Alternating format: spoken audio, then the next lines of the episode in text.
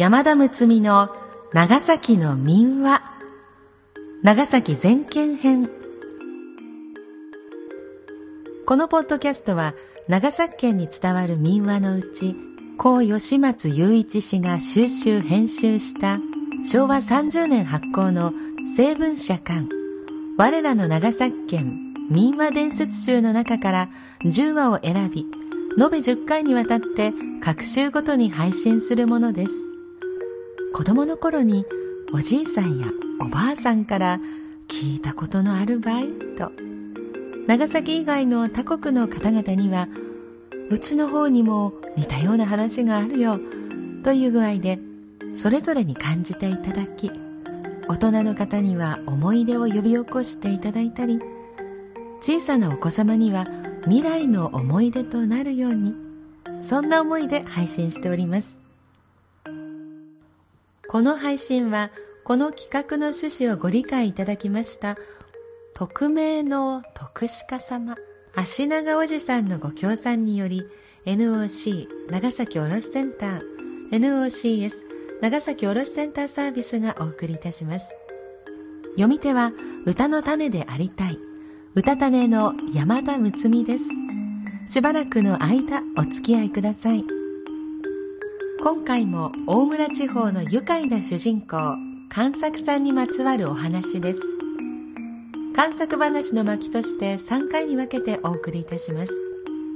今回は3回目。清少校配慮の槍と日止まりの付け上げの2つお話をお届けします。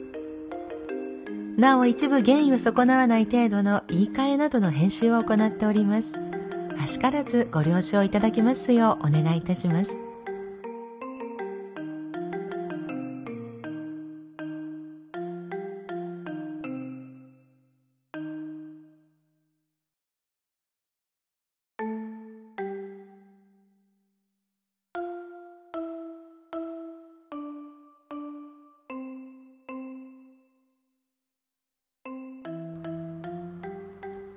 清少校拝領の槍。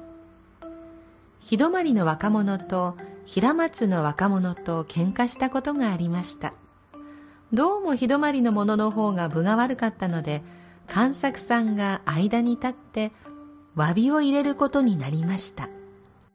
平松の若者たちはいきり立って日泊まり号に押しかけてきました。関作さんは浄土寺にみんなを集めて詫びの印に一斗猿に真珠を入れて使わし候。と書きました。平松の若者たちは目を丸くして喜びその証文をもらって帰りました。大村湾は昔から真珠の名産地ということが天下に響いていたからであります。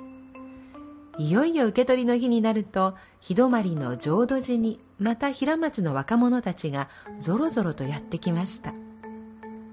関作さんの大事そうに抱えてきたカゴの中にはいびつに歪んだ真珠の玉がたった3粒入っていました。なるほど。これでも一斗猿には違いなか。若者たちはブツブツ言いながら帰っていきました。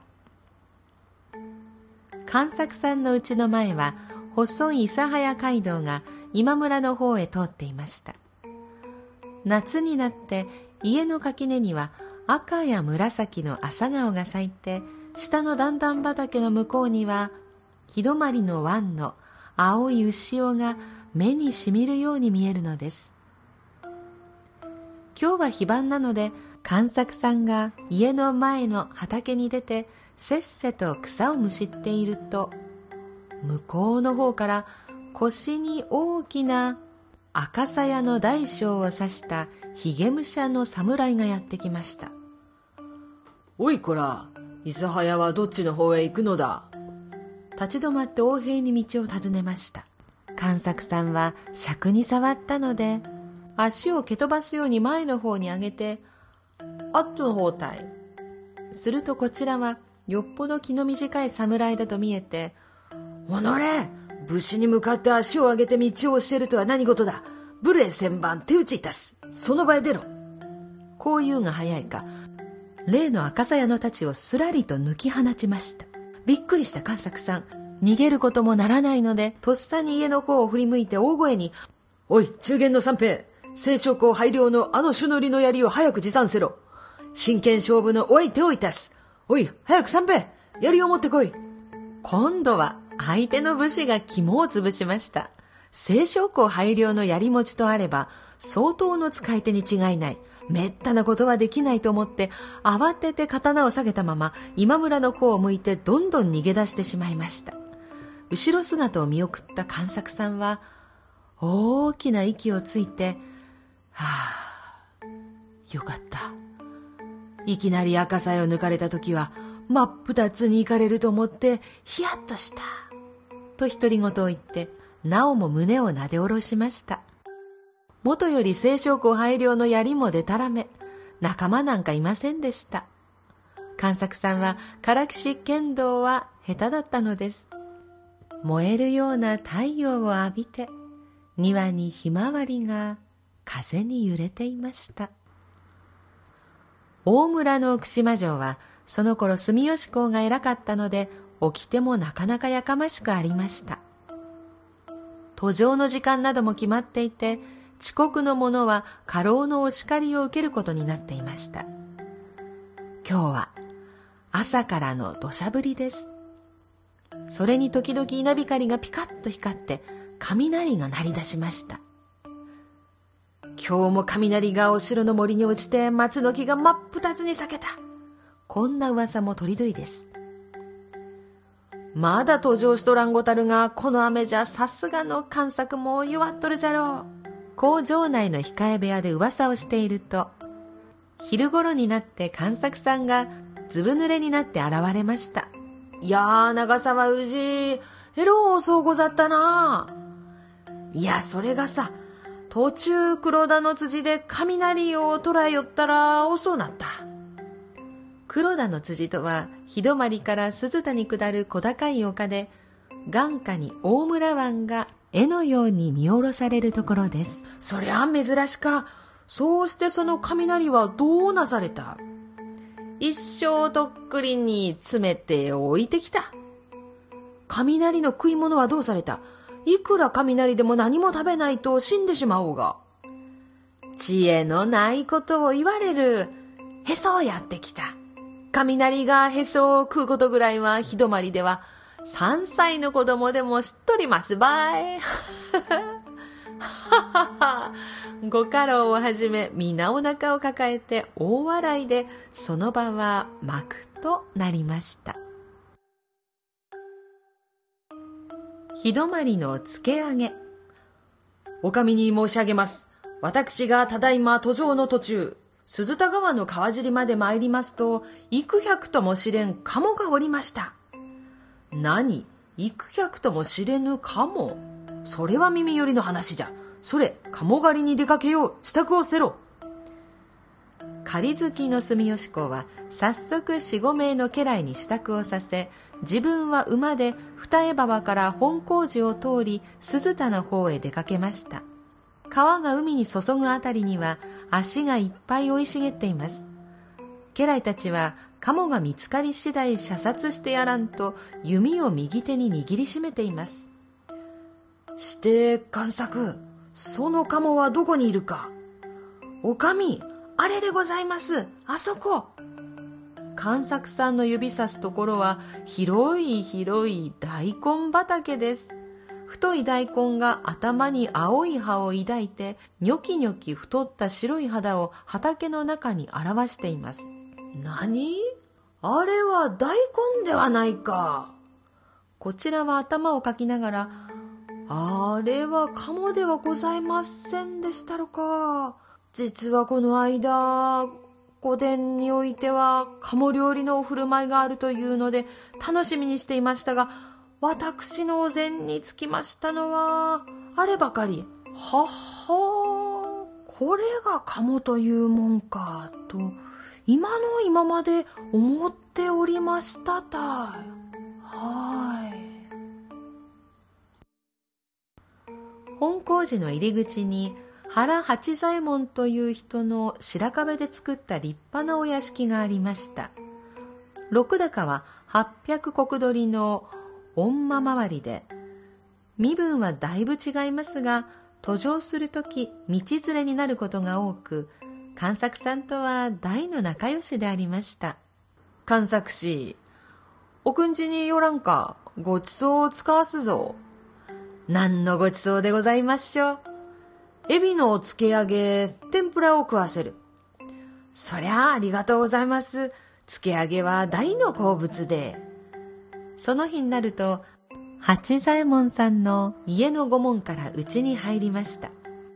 サザンカの花の散りこぼれている植え込みがあって、お池まである風流なお庭。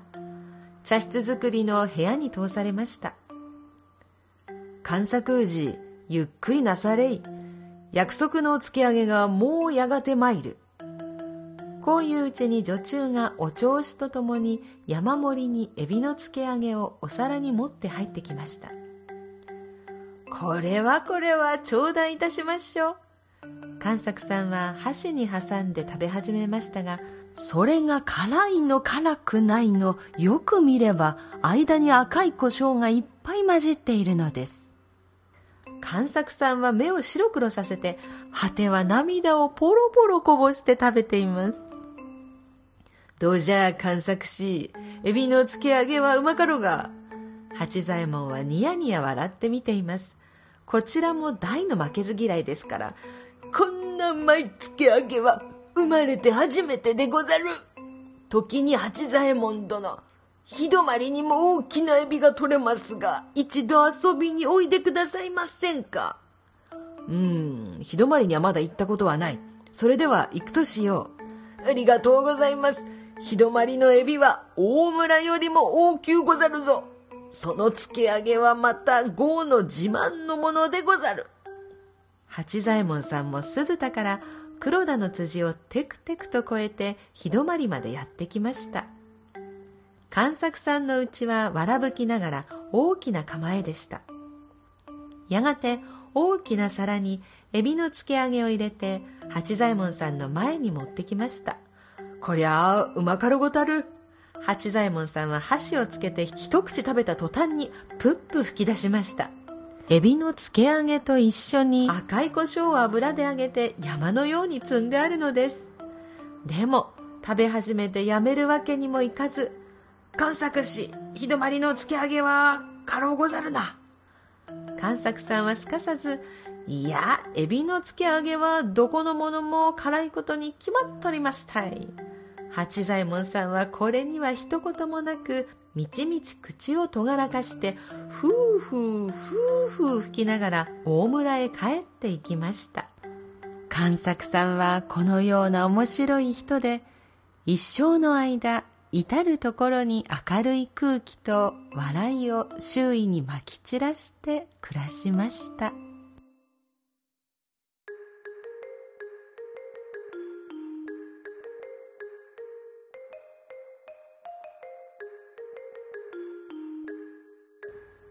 今回はこの企画の趣旨をご理解いただきました徳鹿様よりご協賛をいただきました。匿名にてとのことでしたのでこの度ご協賛いただきました徳鹿様にはこの場をお借りいたしまして心よりお礼申し上げます。ありがとうございました。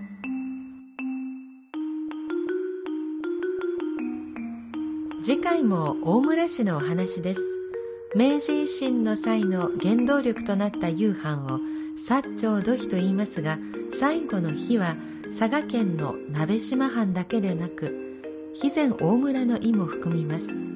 戊辰戦争でも大村藩は長州ともども最前線で奮戦しました。その大村藩長崎を開港した大村住忠さんが著名ですが次回はこの大村住忠さんの大ピンチを救った狐のお話です。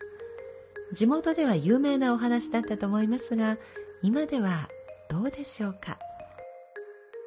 なお朗読本文には差別的と取られかねない部分を含むこともありますが伝承されている民話であることを新釈しその味わいを残す意味から必要な言い換えなどはありますがほぼ原文通りに朗読しております。ご了承いただければ幸いです。勘作さんのお話面白いですね。こんな勘作さんみたいな人が周りに一人いるといいですよね。なんかこう窮地に立った時にこういうとんちの効いた人がいるとくるっとこう物事が展開して思いっきり笑えてそしていい方向に進んでいくというこういう人いるといいな。そしてなりたいですね。それではまた次回まで。さようなら。うたた寝の山田睦美でした。